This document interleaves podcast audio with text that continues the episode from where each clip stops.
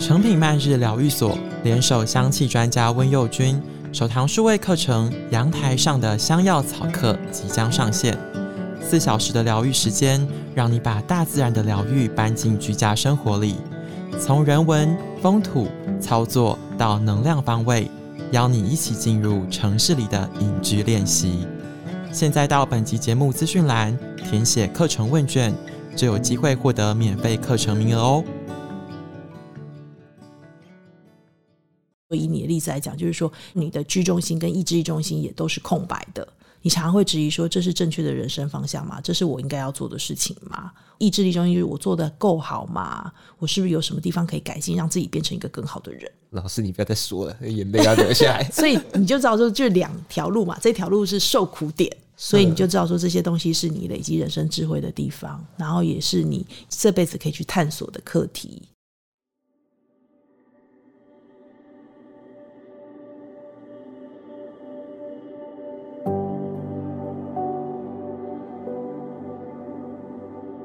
欢迎收听《迷成品 Podcast》，今天读什么单元？大家好，我是子瑜。前阵子在回顾《迷成品 Podcast》的时候啊，我发现有一集节目特别受到听众欢迎哦，那就是萨古鲁谈业力这一集。那一集节目里面讨论了业的本质，也有身心合一的那个心灵状态哦。我觉得这样子的内容其实是非常私密的自我诘问啊，大家可以透过听 Podcast 的过程当中呢，从内心深处找到生命的答案。如果谈到内在探索啊，各位听过人类图吗？有人说它是每个人的人生使用说明书哦，也有人说它像是引导人生的地图啊，但它其实是一门结合天文、易经，然后印度脉轮的复杂学问哦。今天我们要读的书是《人类图区分的科学》，那其实这本书真的不太容易看懂啦，它比较像是一个字典，所以我们特别邀请了本书的译者，同时也是亚洲人类图学院的负责人 Joyce 老师来到现场，为我们好好解答。Joyce 老师，你好。迷成品的听众好，我是 Joyce。想先请老师替我这种初心者，他简单介绍一下人类图它是什么呢？那为什么他会说是区分的科学？其实今天子瑜提到的这本区分的科学，在人类图的世界里头，算是我们的一本字典啦。所以其实当你第一本书要读区分的科学化，是一个相当大的挑战。那有关于人类图是什么？基本上呢，这一门学问很有趣。就像你刚才讲的，它结合了易经、卡巴拉、生命之树，还有占星、脉轮种种这些神秘学的知识，但是他把它完全的现代化，所以把它画成一张图表。这张图就可以很简单的讲述每个人来到这世界上呢，他的人生使命是什么，他会面对的有关于个人的课题会是什么。然后还有这个人他的天生的天赋才华是什么？所以你就可以把它想象成好像你是来到这世界来打一场游戏，嗯，然后这个游戏有一个目标，它是要完成你的轮回交叉的使命，所以老天爷就给你一些天赋才华，比如说你的通道，那是你的特质，但是也有一些你要克服的困难，或者是比如说你要克服的人生课题，那些可能就是你的一些非自己的一些议题会出现，所以呢，里面的关键你要怎么样最后达到你的人生。使命呢，你就是每一个时刻要做出正确的决定。所以，其实这门知识虽然有很多复杂的学问，但是他最后在讲的就是你要知道每个人做决定的方式是不一样的。所以，你要做出正确的决定，那你就会走在正确的道路上，然后去体验这趟人生要你要看到的风景。我们知道人类图是由拉乌鲁胡先生在一九八七年所创立了。那我想某些听众朋友甚至在这之前就已经出生了。那能不能请老师分享一下人类图它在出现之前，过去的人是如何了解自己的呢？那人类图出现之后，又带来什么新的思考？这是一个非常好的问题哈。其实，在人类图出现之前，大部分的人啊，透过占星啊，或者是比如说像我们是华人，就会有紫微斗数啊，就是这些神秘学的领域嘛。然后你就会去，比如说算命啊，或了解这些，好像冥冥中有一些定律，你想要明白。所以人类图出现之后，他提出一件事情，他讲的就是说，其实你不需要问别人你应该做什么决定，或问别人你应该怎么样做，而是你可以问你自己。那这个就是回到，就是每个人做决定的方式不一样，所以其实人类图它划分了一件事情，我觉得它划分了神秘学以及心理学那一条维系的线，它不再是完全的理性的，是用心理学角度去剖析每个人内心状态，它也不是只有用神秘学角度讲的很玄之又玄，你不太了解，它好像跨了一个新的类别，讲的就是说我怎么样用一个很有条理脉络的方式去理解我自己。同时我明白这冥冥中可能是有一个更大的安排。OK，有些事情我可以决定，有些事情我没有办法决定，因为那是我天生的设计，我与生俱来的特质。嗯，但是我可以掌握的就是我做出正确的决定，所以我为我自己的人生负责任。那像刚才老师说回头问自己的话，那我就想提到书里面的一个内在权威哦，嗯、就是说，呃，人类图主张说我们应该回到内在权威，依照内在权威来做决定。那我想更细问一下老师哦，那内在权威究竟是什么呢？其实啊，有很多人类图的这些专有名词，比如说像策略，好，它的英文是 strategy，所以我们就直接直翻成策略，或者是内在权威是 inner authority，所以就是内在权威就很直翻嘛。嗯。可是事实上，我觉得如果以一个初学者来说，你觉得很难想象跟理解，或觉得这些名词很生硬的话，你可以这样子想。就是说，头脑其实就是思考，你的心智。你比如说，我们在做决定的时候，不是你就会把优劣胜败 SWOT 全部都列出来嘛？呃、对，对对对，那些就是头脑做决定的方式。可是头脑可能做出一个非常完美的决定，但是你的身体是没办法执行的。你有？体验过人生有发生过这种事吗？很长啊，就无能为力啊。对，就是说你的头脑觉得说我应该这样做，比如说我应该跟这个人讲清楚，然后跟他道歉，然后心平气和，然后要 EQ 很好，嗯、这样才是一个正确的做法。嗯、可是你的身体到了那个环境之后，你就暴怒，根本就没有办法好好说话，然后就拂袖而去。所以其实那个内在权威讲的就是说，你在做决定的时候，你要问问你的身体。他有没有想要做这件事？你的整个身体不是只有你的头脑在想而已啊，因为你的身体有他的精力神嘛，嗯、所以你的身体它是不是一个适合的状态要做这件事？所以我们讲的回到内在权威讲的就是说，你要先询问你的身体准备好了吗？他要做这件事了吗？而不是用你的头脑去逼迫你自己说，这是一个对的做法，你就要这样做才对。所以有些时候会去怪自己的身体，为什么你做不到？但其实应该反过来的。对，你应该问你的身体准备好了没有？这是不是他真的要的？然后如果这是的话，那头脑只是好像一个。决策设定那个计谋，就是哦，嗯、你的身体想要这样做吗？好啊，那我们现在可以有哪些做法？好像就是一个小秘书的功能，或者是比如说你的身体现在不想做这件事，那这个头脑可能就会分析说，那如果不想做的话，我们可以用什么样子的替代方案去达到同样的结果？所以你的头脑并没有在帮你做决定，嗯、而是你尊重你身体的状态，然后用头脑来协助这个身体更完成的达到它要达成的。了解，难怪书中会提到一句话，是说，哎，不要去依靠头脑，让头脑当一个放松的乘客哦。我自己在阅读这本书的时候，其实是先去网络上输入自己的资料，输完资料之后，就会有一个自己的人类图出现。我就发现说，哎，哦，原来我是显示生产者哦。那我这边想问一下老师哦，那显示生产者的话，可以跟呃听众介绍一下吗？可以啊，也帮我解惑一下。没问题，没问题。所以其实大家可以有一个比较。整体的了解，这是有关于人类图的类型，把所有的人分成四种类型。为什么要分成这种类型？因为他们的能量场的品质，这四种类型是不一样的。嗯，第一种通常我们会介绍的是叫做显示者，显示者大概占全部人类的百分之八。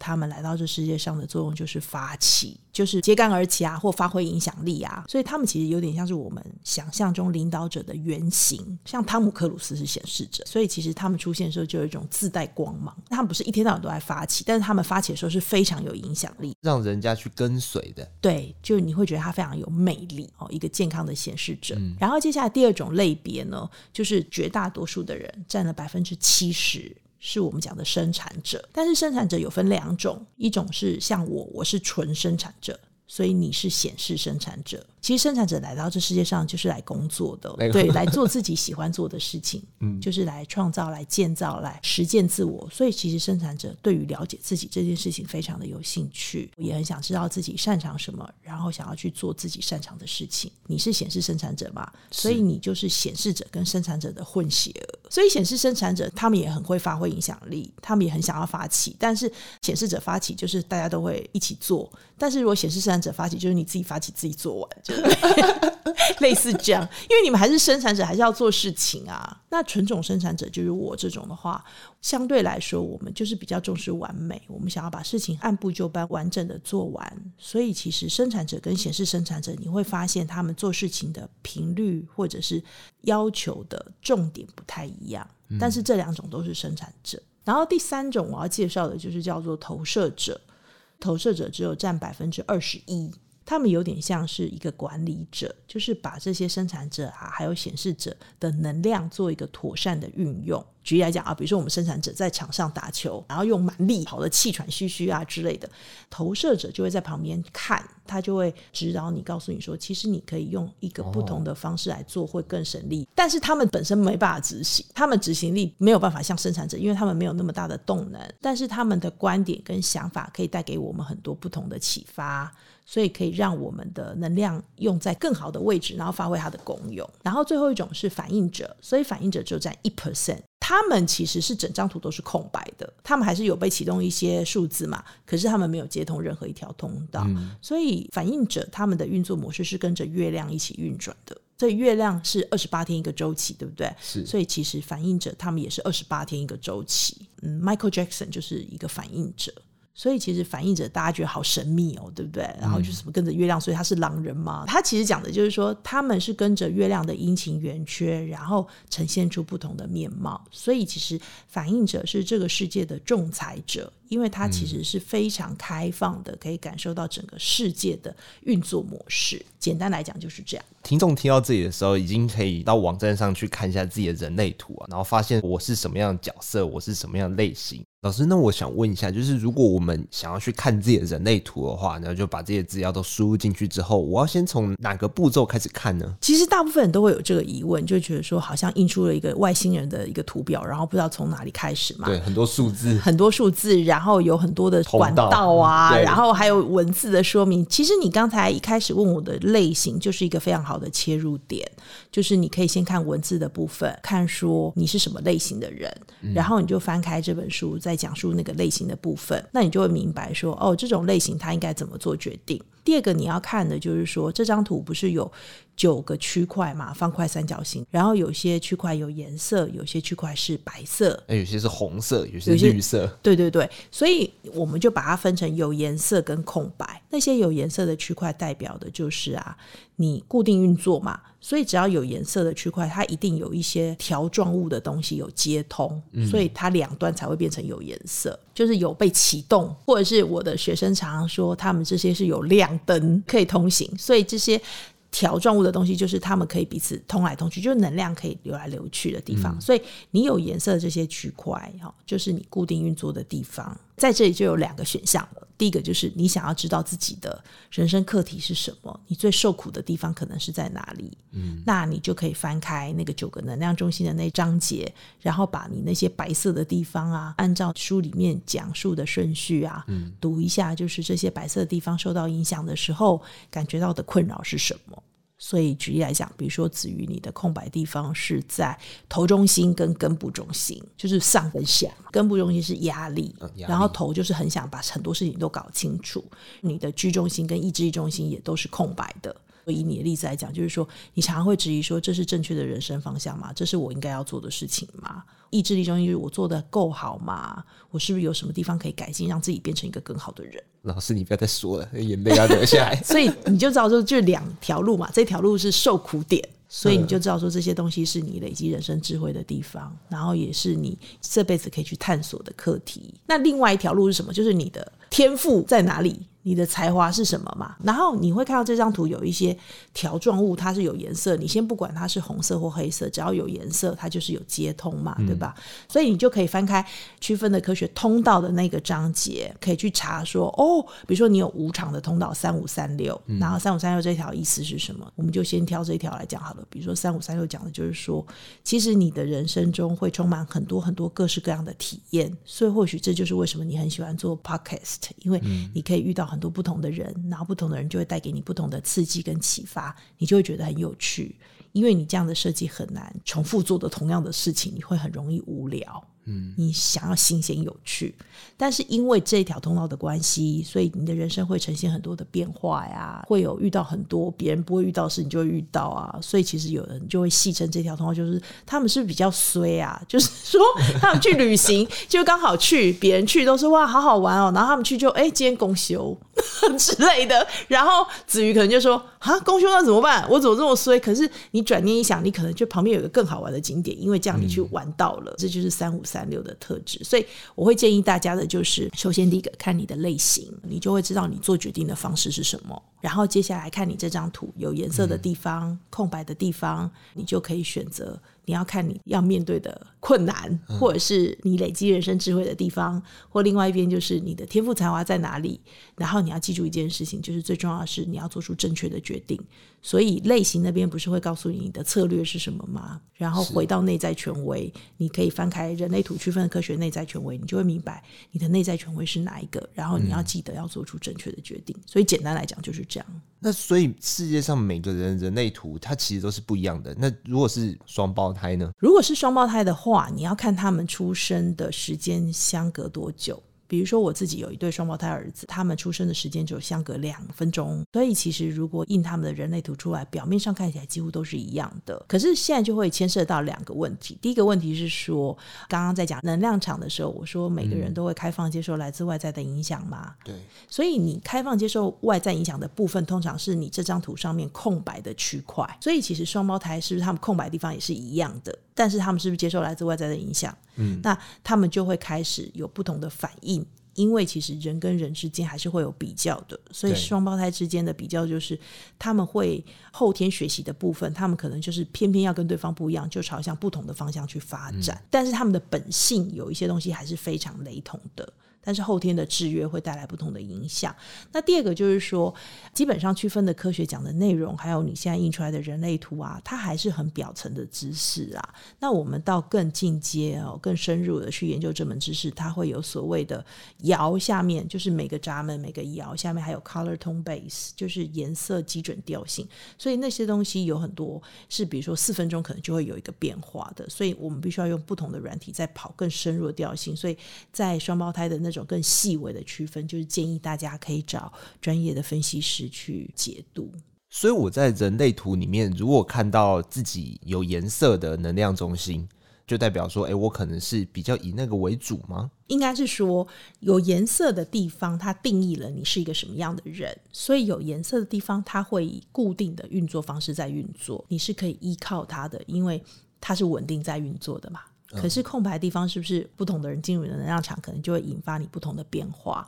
所以空白的地方是你可以被塑形的地方，但是也是你接收来自外在影响的地方。哦，所以我可以把它当成是我的一个课题，然后我慢慢去后天的学习这样。对，你真的是很聪明耶！哦，真的吗？对呀，就是这样的意思。所以其实空白的这些能量中心，或者是你空白的地方，它就是你累积人生智慧的地方。那我想问一下，人类图身体那个图其实是跟我们身体是互相对应的，那它会看出我们的健康状态吗？我在看待每个通道的时候，我都会有一种感觉说，哎、这边是不是在讲说我什么气血不顺之类的？这是一个很妙的问题。其实是的，它的每一个能量中心都是呼应你身体不同的器官，但是其实它并不会说你这张图天生就是哪里肾弱啊，或者是哪胃不好或什么鼻子过敏。那个是要看到更精细，我们是可以看到一些蛛丝马迹。但是它的一个重点是说，如果你做出正确的决定的话，是你的身体是不会耗损那么严重的。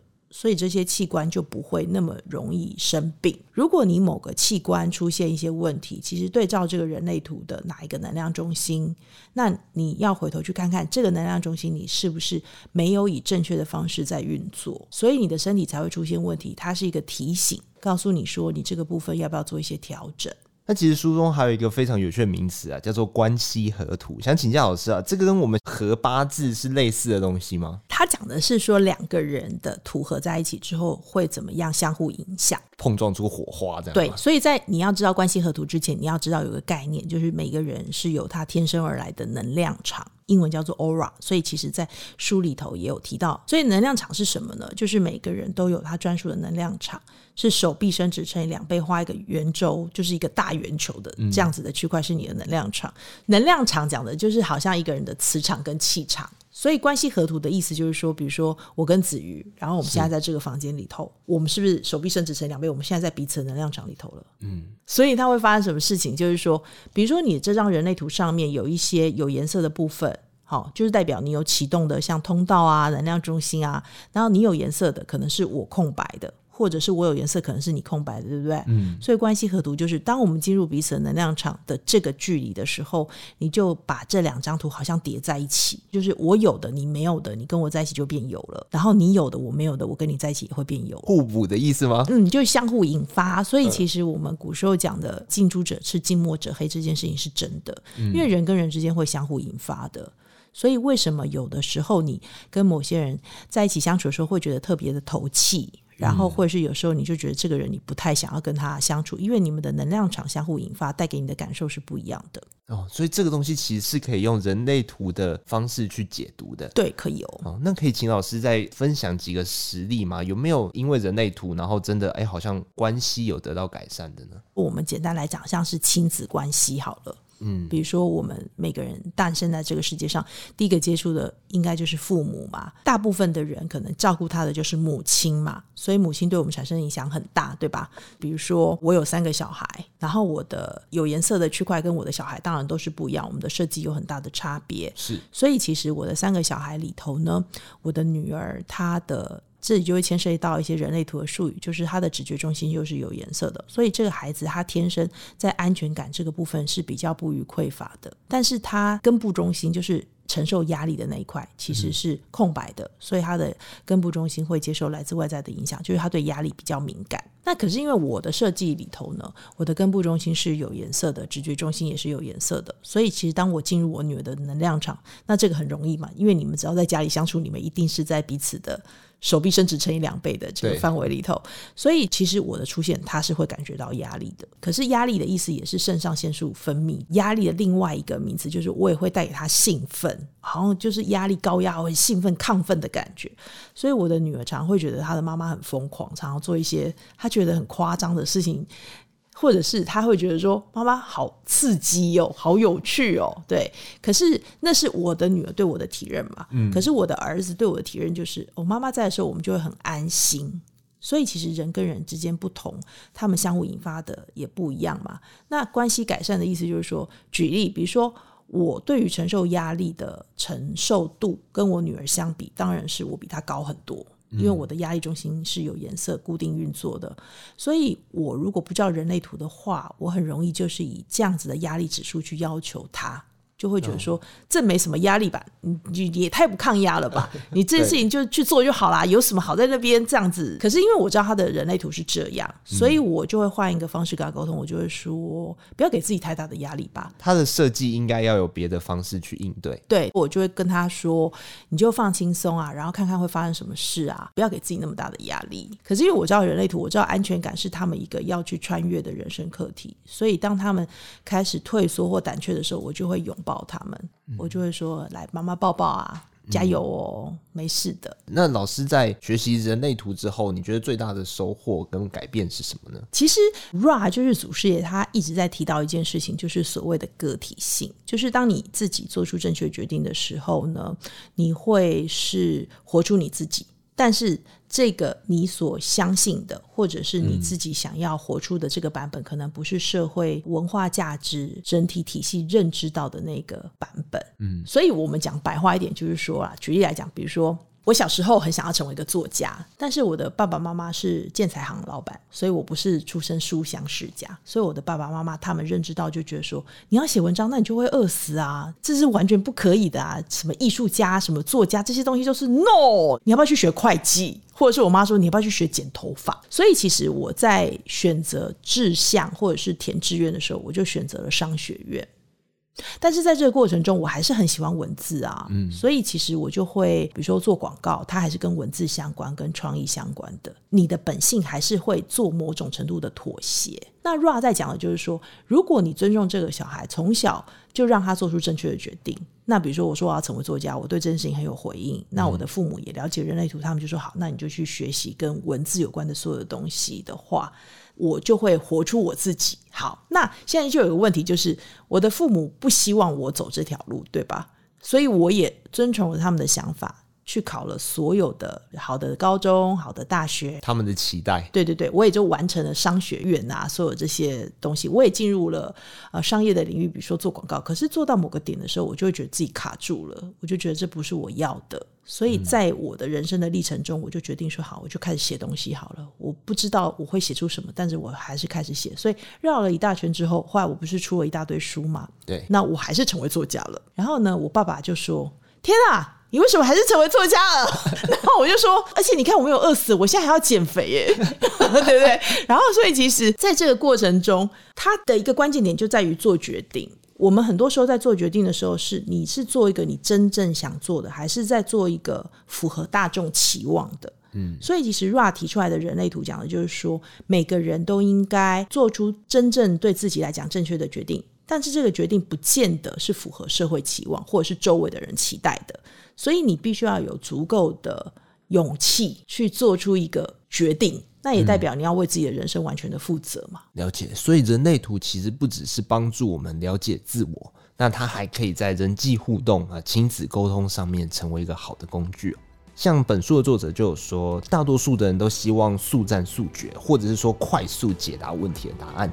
但人类图它是一门深奥的学问哦，它需要觉察、实验，然后自我反思，还有时间。人类图系统把钥匙交到你手上，但是要不要使用它提供的方法，得由你来决定。希望今天的节目呢，能成为大家的钥匙，为大家打开另一个世界。今天的节目呢，就到这边，邀请大家到诚品书店全台门市，或者是点阅节目资讯栏的诚品线上书籍链接，查找本市出版的《人类图区分的科学》。如果你喜欢这集节目，请订阅我们频道，在收听平台给我们五颗星，或是推荐给朋友。谢谢大家收听，也谢谢今天来宾 Joyce 老师。我们下次见，拜拜，拜拜。